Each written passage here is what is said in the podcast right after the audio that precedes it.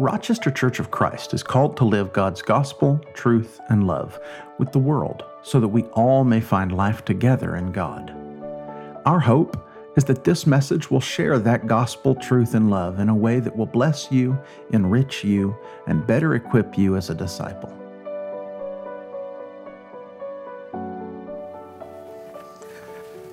Good morning, church. As you can see, it is Pure Change Sunday. I thought that, um, you know, I saw Theo's pace putting in the coins. I, I, I thought, get comfortable, Dad. It was it was one at a time, man, and I loved it. Uh, but uh, if you have change, we collect that in the buckets up front.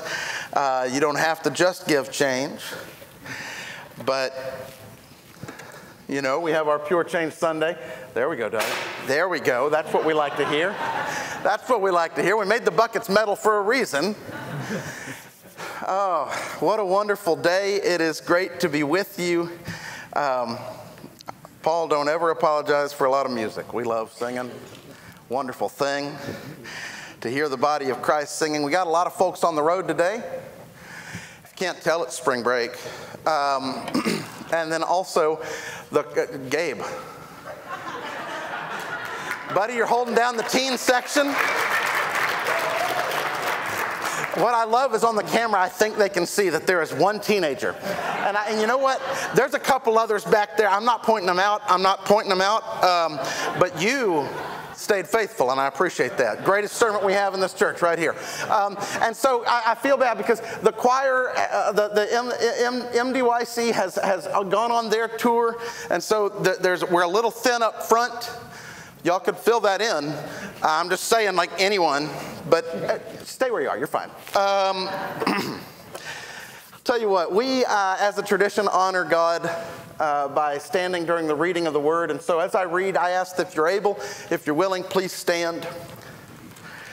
We're going to read from John chapter fourteen. I'm going to read verse twenty-one, and then I'm going to read verses twenty-five and twenty-six. The Bible says, "Whoever has my commands and keeps them is the one who loves me. The one who loves me will be loved by my Father, and I too will love them and show myself to them. Now all this I have spoken while still with you. But the Advocate, the Holy Spirit, whom my Father will send in my name, will teach you all things and will remind you of everything I have said to you." Heavenly Father, we just sang, "Holy Spirit, you are welcome here." Father, thank you for the presence of the Holy Spirit. Not only here, not only today as we gather, but thank you every day that we believers carry with us this gift, this friend, this advocate, this counselor, this helper. God, you are more faithful than we deserve, more gracious than we imagine. We thank you. Speak now, Father, for your children are listening. In Christ's name we pray, amen. You may be seated. In the North Vietnamese city of Hanoi, hundreds of American soldiers were captured and imprisoned in Hoa Lo prison. Now the name Hoa Lo translates to fiery furnace. But most of the prisoners of war who were kept there called it by another name, the Hanoi Hilton. Prisoners were kept at Hoa Lo for years, enduring torture, abuse, and they would spend years at a time in solitary confinement. You see, the Vietnamese army had concluded that their most effective torture was not actually the beatings or what they would call the rope trick. It was loneliness. Loneliness was their most powerful weapon. And so to survive, the prisoners of war developed ways of convincing themselves into believing that they were not actually alone. And the most effective means they developed was to find some kind of scrap of rock or metal with which they could beat on the wall of their cell. And they would tap in Morse code, which their enemies didn't know. And they would send these small messages. Maybe they would tap a warning out that says, you know, the really abusive guard is on guard today. Or they would say, it's, it's, it's a torture day. Or they would send these really short messages that would say, I'm here. Or stay strong. And many of the prisoners who survived that prison and that war have reported that were it not for those small messages, they would have shattered. You see, loneliness is a really powerful thing. That when we're deprived of contact with one another, we wither up and die from the inside out. You may remember in Scripture that loneliness is the original bad thing. Okay, in Genesis, God, in Genesis one, God makes everything, right? And everything that God makes, God looks at it and says it's good. It's good. He made something, he looks at it and he says, oh, it's good. He looks at the whole thing and he says it's very good. But then in chapter two, we run into the first thing that God says is not good. In Genesis two eighteen, he looks at Adam, sees that there's no suitable partner for him, and says, it is not good for the man to be alone. I'll make a helper suitable for him. The first thing in all of creation that's not good is being alone.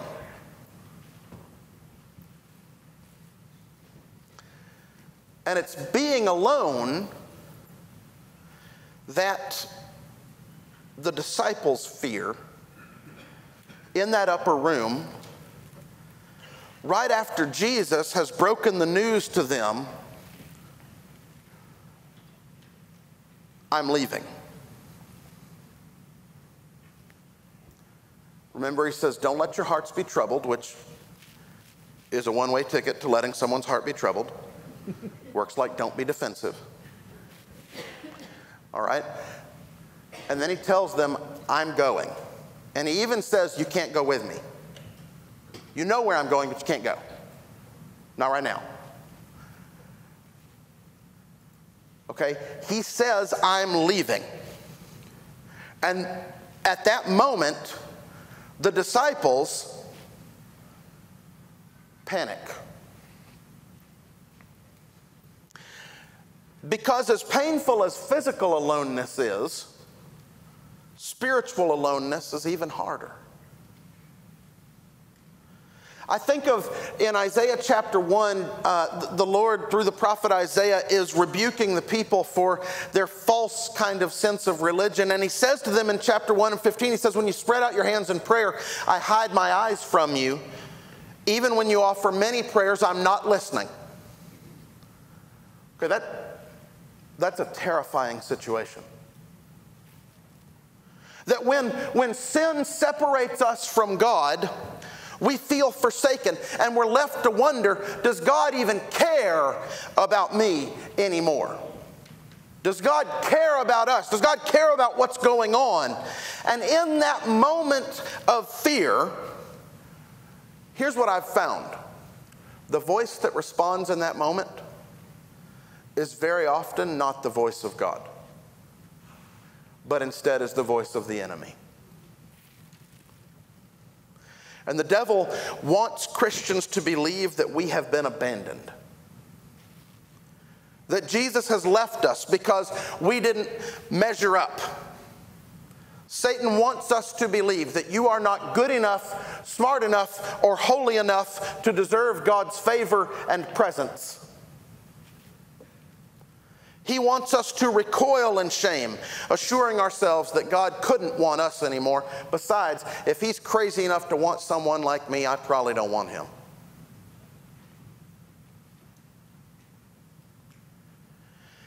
I think Jesus is acutely aware of how much our souls need community and relationship. Now, I want to be clear about this. I'm not saying you need to be an extrovert. It may surprise you to find out I am not an extrovert. Last night, I performed a wedding, and it was packed. There were more than two hundred fifty people, and every one of them, I think, wanted to see if they could fit into the smallest room available and then surround me. And that was not a life-giving moment for me. That was not like, oh, I'm getting charged up because all these folks are crowding in here. That was a, I need a room where I can be by myself moment for me. All right, so I had to kind of breathe and catch my breath in some quiet spaces and then come out and I could, I could do the thing, but it's tiring sometimes. Je- Jesus isn't saying you really need to learn how to be an extrovert. Jesus is saying relationships matter, that no one is supposed to be alone. Okay, you may be charged up by large crowds, you may not be charged up by large crowds, but you're not meant to be alone. Okay, and so Jesus, I think, recognizes our need for relationship. And so he answers Satan's lie with this truth from John fourteen and verse eighteen. He says, I won't leave you as orphans. I, I will come to you. I'm not abandoning you. You're not alone. Jesus has given us this amazing gift so that we will know we are not alone. The Holy Spirit. Now, unfortunately, so many of us have heard, con- heard of conflicting reports about the Holy Spirit that we're skeptical about the Holy Spirit or uneasy about the Holy Spirit. And we know more about what we think the Holy Spirit doesn't do than what it does. And here's what I'll say. I think one of the quickest ways to really lose track of what the Holy Spirit is actually doing is to limit what the Holy Spirit does to a worship gathering setting. If this is the only realm of understanding we have for the Holy Spirit at work, then I get how we get so confused and then we get uneasy. Now, I want you to hear me. The Holy Spirit is active. We prayed, Holy Spirit, we want you to come here and fill this place. Amen to that. But this is not the only place where the Holy Spirit is active. As a matter of fact, this is not the primary place where the Holy Spirit is active. The experience of the Spirit has a lot less to do with a worship gathering experience than we may think. It has to do with our daily lives. I want to look through John chapters fourteen, fifteen, and sixteen. I know you immediately just got panicked and said, this guy talks for forty minutes about three verses. Now he wants to do three chapters. I'm going to be selective. I want to look through John fourteen, fifteen, and sixteen because there's a few passages in here where Jesus mentions the Holy Spirit particularly. And I want to look at these and I want to ask, what is the Holy Spirit? And I want to ask, what does the Holy Spirit do? What's the role of the Holy Spirit in these texts? What is Jesus promising as a gift for us to make sure we know we're not alone? Remember, John has written all this so that we might believe. Okay, and so Jesus is explaining to us who the Holy Spirit is and what the Holy Spirit does. And I want to take a moment to look at that. We're going to, we're going to go to um, John chapter fourteen. I'm going to start in fifteen, and it says, if you love me, that's John chapter fourteen, verse fifteen, if you love me, keep my commands. I'll ask the Father. He'll give you another advocate to help you, and he'll be with you forever, the Spirit of truth. The world can't accept him because it neither sees him nor knows him, but you know him, for he lives with you and will be in you. I will not leave you as orphans. I will come to you. All right. The word that's used here that is translated advocate, okay, or you may have counselor. You may have comforter. You may have guide. That Greek word is the Greek word paraclete. Okay, and, and, and, and to be a paraclete literally means one who comes alongside you, and it's almost always used in a legal context. In other words, while you're going through a time of trial, this is one who would sit beside you and act as a guide or support. Okay, this is the one who comes alongside you while you're in a time of trial.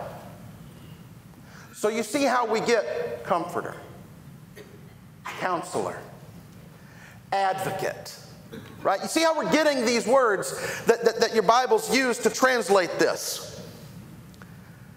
Now, John fourteen sixteen provides three important truths about the paraclete, about the Holy Spirit. And the first one that I notice, if you'll put up John fourteen sixteen, I'll ask the Father, he'll give you another advocate. The first thing I notice is the word another.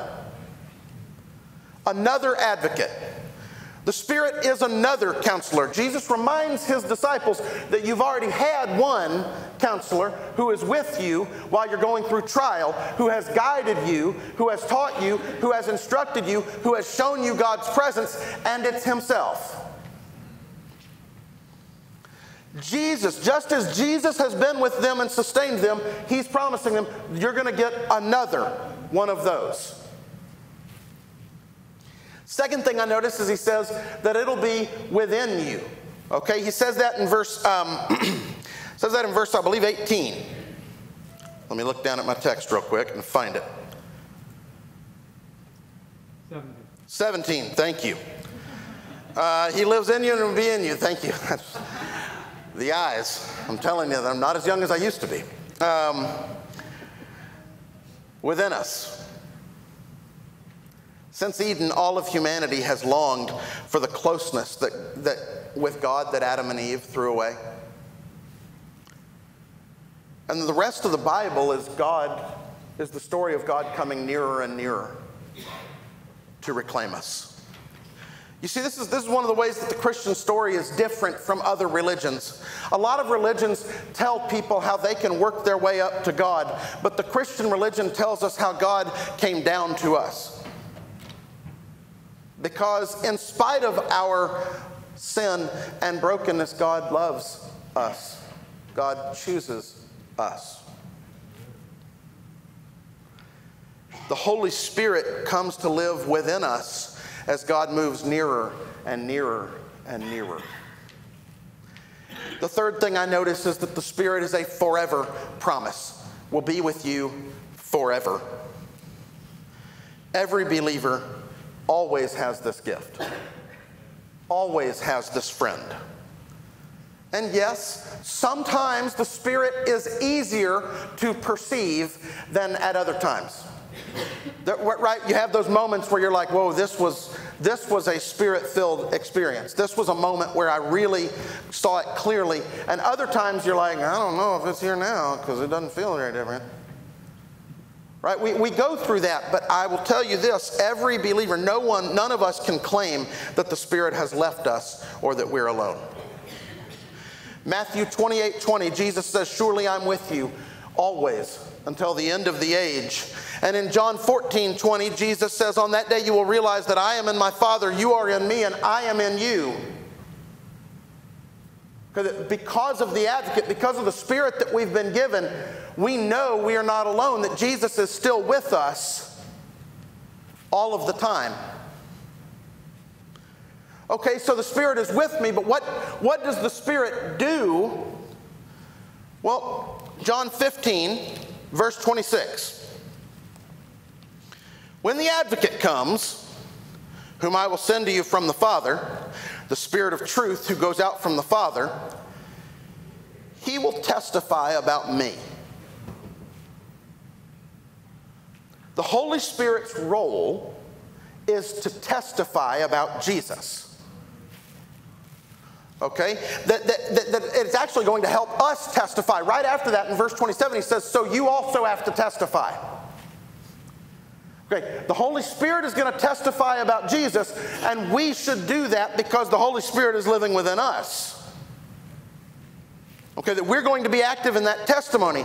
But what, whatever the Spirit may do, and there are a lot of people who claim the Spirit does a lot of things. Whatever the Spirit may do, though, it's always going to point to Jesus. When I begin to be concerned about what people claim is the Spirit's activity is when it points more to them than it does to Jesus. Okay, when it points to me and says, look at me, I tend to think that's not the Holy Spirit's work. The Holy Spirit's work is constantly to point to Jesus. Okay, that we'll see Christ. That's why sometimes, and, and, and here's the deal. Uh, Paul, I know you mentioned that Kenny's not here, and so, you know, we, we're going to have to pick up the slack or whatever. But brother, I appreciate when you sing, man. I do.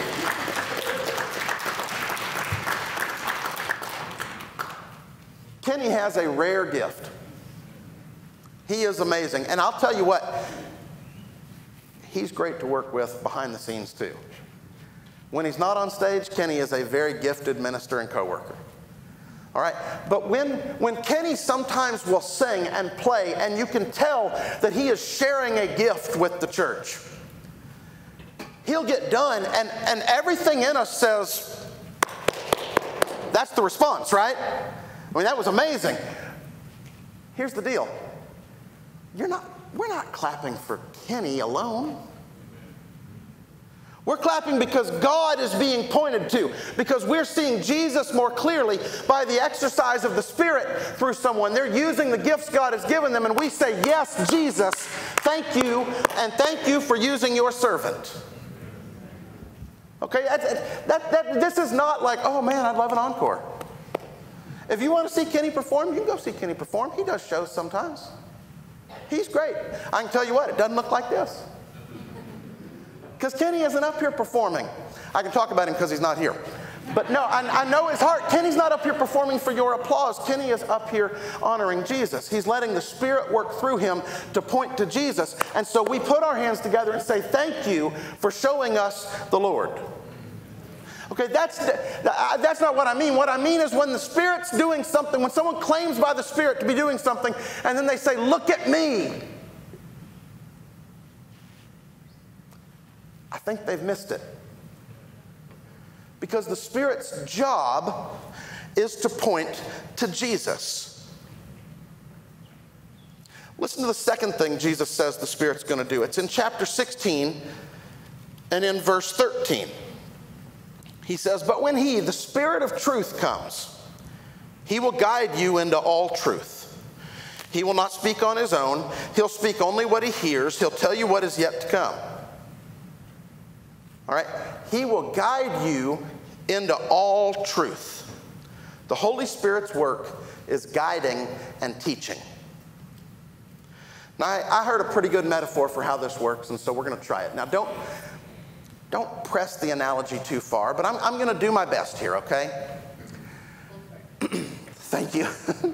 So, um, I think of myself, and I think of myself in several different uh, facets. I, I, we're going to start where there's this, uh, Adam's Life Incorporated is going to have board meetings. All right? Adam's Life Incorporated, and we're going to bring in three of our uh, leaders Uh, for Adam's Life Incorporated. They're, they're, they're helping run the show here inside my life. And first we'll start out with Mister F. Mister F is the flesh. Mister F has a strong voice in the boardroom of Adam's Life Incorporated. All right. Now, here's the thing about Mister F. On the, on the plus side, he's extraordinarily consistent. I know what I'm going to get when Mister F starts to talk. Extraordinarily consistent. On the downside, it's what he's consistent about. He's always selfish, and he is always down for whatever feels best right now. I, I, I can trust that I know what Mister F is going to bring to our discussion. It's going to be selfish, and it's going to be, this is what will please me right now. I can count on that. Now, Mister F is willing, when he gets in the boardroom, to lie and cheat and steal to get what he wants right now. He'll say, Adam, I know it's not okay to eat an entire coconut cream pie in one setting, but here's what we'll do. You go ahead and eat that pie, and we'll just not eat tomorrow.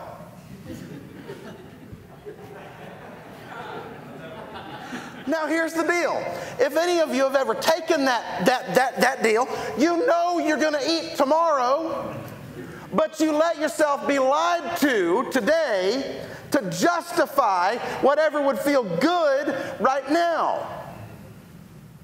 All right, that's how Mister F works in business.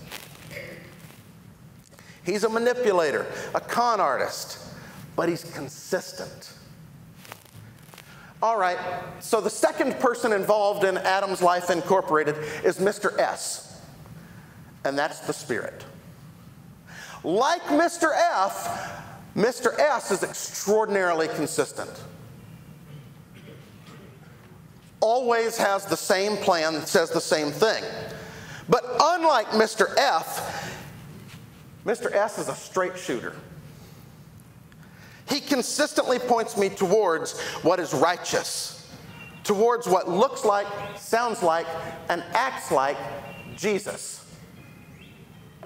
I like it. There's some excitement happening. I'll take it. Um, so he, he's always going to point me towards what looks like, acts like, sounds like Jesus. Consistent with that. The tough part is that he's really honest with me. And sometimes says things to me that I don't want to hear.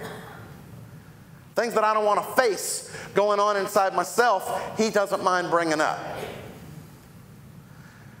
And so sometimes you have to pay for the truth, because what he's selling you is gold. It's, it's true, but you have to pay for it with pride. And sometimes I don't want to do that. I'd rather listen to Mister F. And on most every decision in my life, these two go toe-to-toe. I've found that they almost never agree. And this is why there has to be a deciding vote. Enter Mister M, my mind. This is the one that casts the deciding vote when Mister F and Mister S go at each other, which is pretty much all of the time.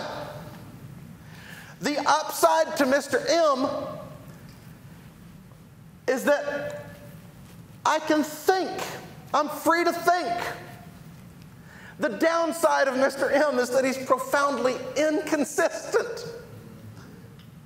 Whereas the other two are always consistent, Mister M is the least consistent one in the room. Sometimes he sides with Mister F, sometimes he sides with Mister S. We don't know, it's a, it's a coin flip sometimes. Okay, this is why, okay, you can set your mind. This is why there are verses in the Bible like Colossians three two, set your mind on things above, not earthly things. Galatians five twenty-five, since we live by the Spirit, let's keep in step with the Spirit. My mind needs to be focused on doing what God wants, not what I want, and that takes some training, that takes some discipline. There's going to be missteps. The Spirit guides and teaches, but our minds decide to listen and learn. Now here's the deal, not, That would be enough, but there's more to it. The Spirit doesn't just advise, the Spirit also empowers. Romans eight thirteen. Listen, man. And I don't, I don't have it to put up. Romans eight thirteen, it says that you can put to death. This is amazing. It says, by the Spirit, we can put to death the misdeeds of the flesh. Folks, I don't know if you heard that, but that is not a small promise, Susie. Think about it. That by the Spirit, I can put to death the misdeeds of the flesh. Amen. That, man, I am waiting on that. I am banking on that. That is not a small promise. That is a big, powerful promise, full of power promise. That it's not just that the Spirit tells me what to do or teaches me what to do. The Spirit empowers me to do it. Know this, the Holy Spirit does not force you to obey. Your mind is involved. The Holy Spirit's not making you do what you don't want to do. The Holy Spirit doesn't force you to obey. But it does empower us so that our obedience can transform us into a sign that points the rest of the world to the truth. And when we allow the wisdom and power of Jesus to have full sway in our lives through the Holy Spirit, we become a convicting sign to the world. We become the proof of Jesus' testimony. We become the evidence of Jesus' gracious authority. If you remember back to the beginning of this conversation Jesus is having with his disciples, he says in fourteen twenty-seven, peace I leave with you, and my peace I give to you. You see, Jesus has provided the answer to loneliness, and it's peace. But Jesus can read the room. He sees that the more he talks about leaving, the less peace they feel. And so look how honest he is in John sixteen six, where he says, rather, you're filled with grief because I've said these things. He can read the room and say, I see that the more I talk about leaving, the more panicked you get. Verse seven, but very truly I tell you, it's for your good that I'm going away. How in the world could that be for our good? Jesus, we need you. Who are we without you?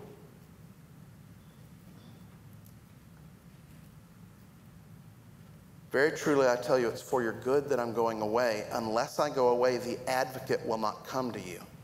But if I go, I'll send him to you. You see, Jesus' promise is more peace.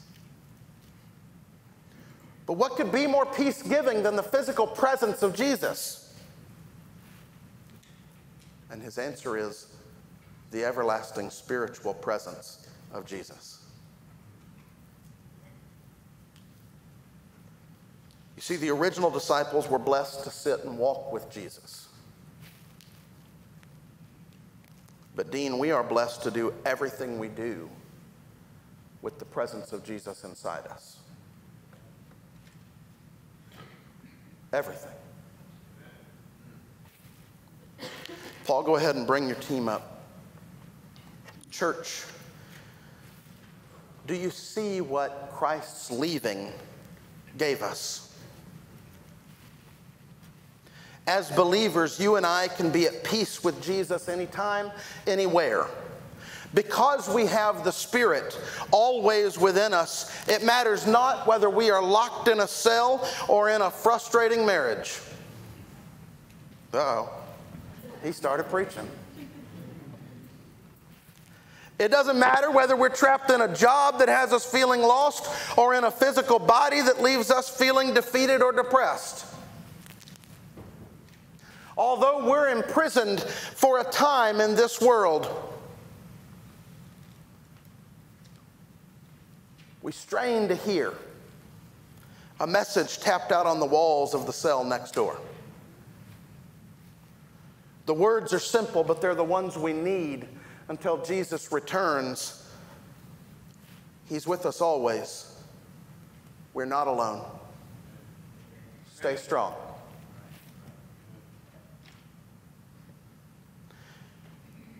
When Peter preaches on Pentecost, he says, repent and be baptized, every one of you, in the name of Christ, for the forgiveness of your sins, and you'll receive the gift of the Holy Spirit. My prayer today is that you would receive the gift, the advocate, the counselor, the friend, to guide you and teach you, to point you towards Jesus, to work inside your life all the time, empowering you to listen to the Spirit and not your flesh, empowering you to put to death the deeds of the flesh. I pray that you give yourself to Christ, that you're baptized into Christ, and that you receive this wonderful gift that we all share.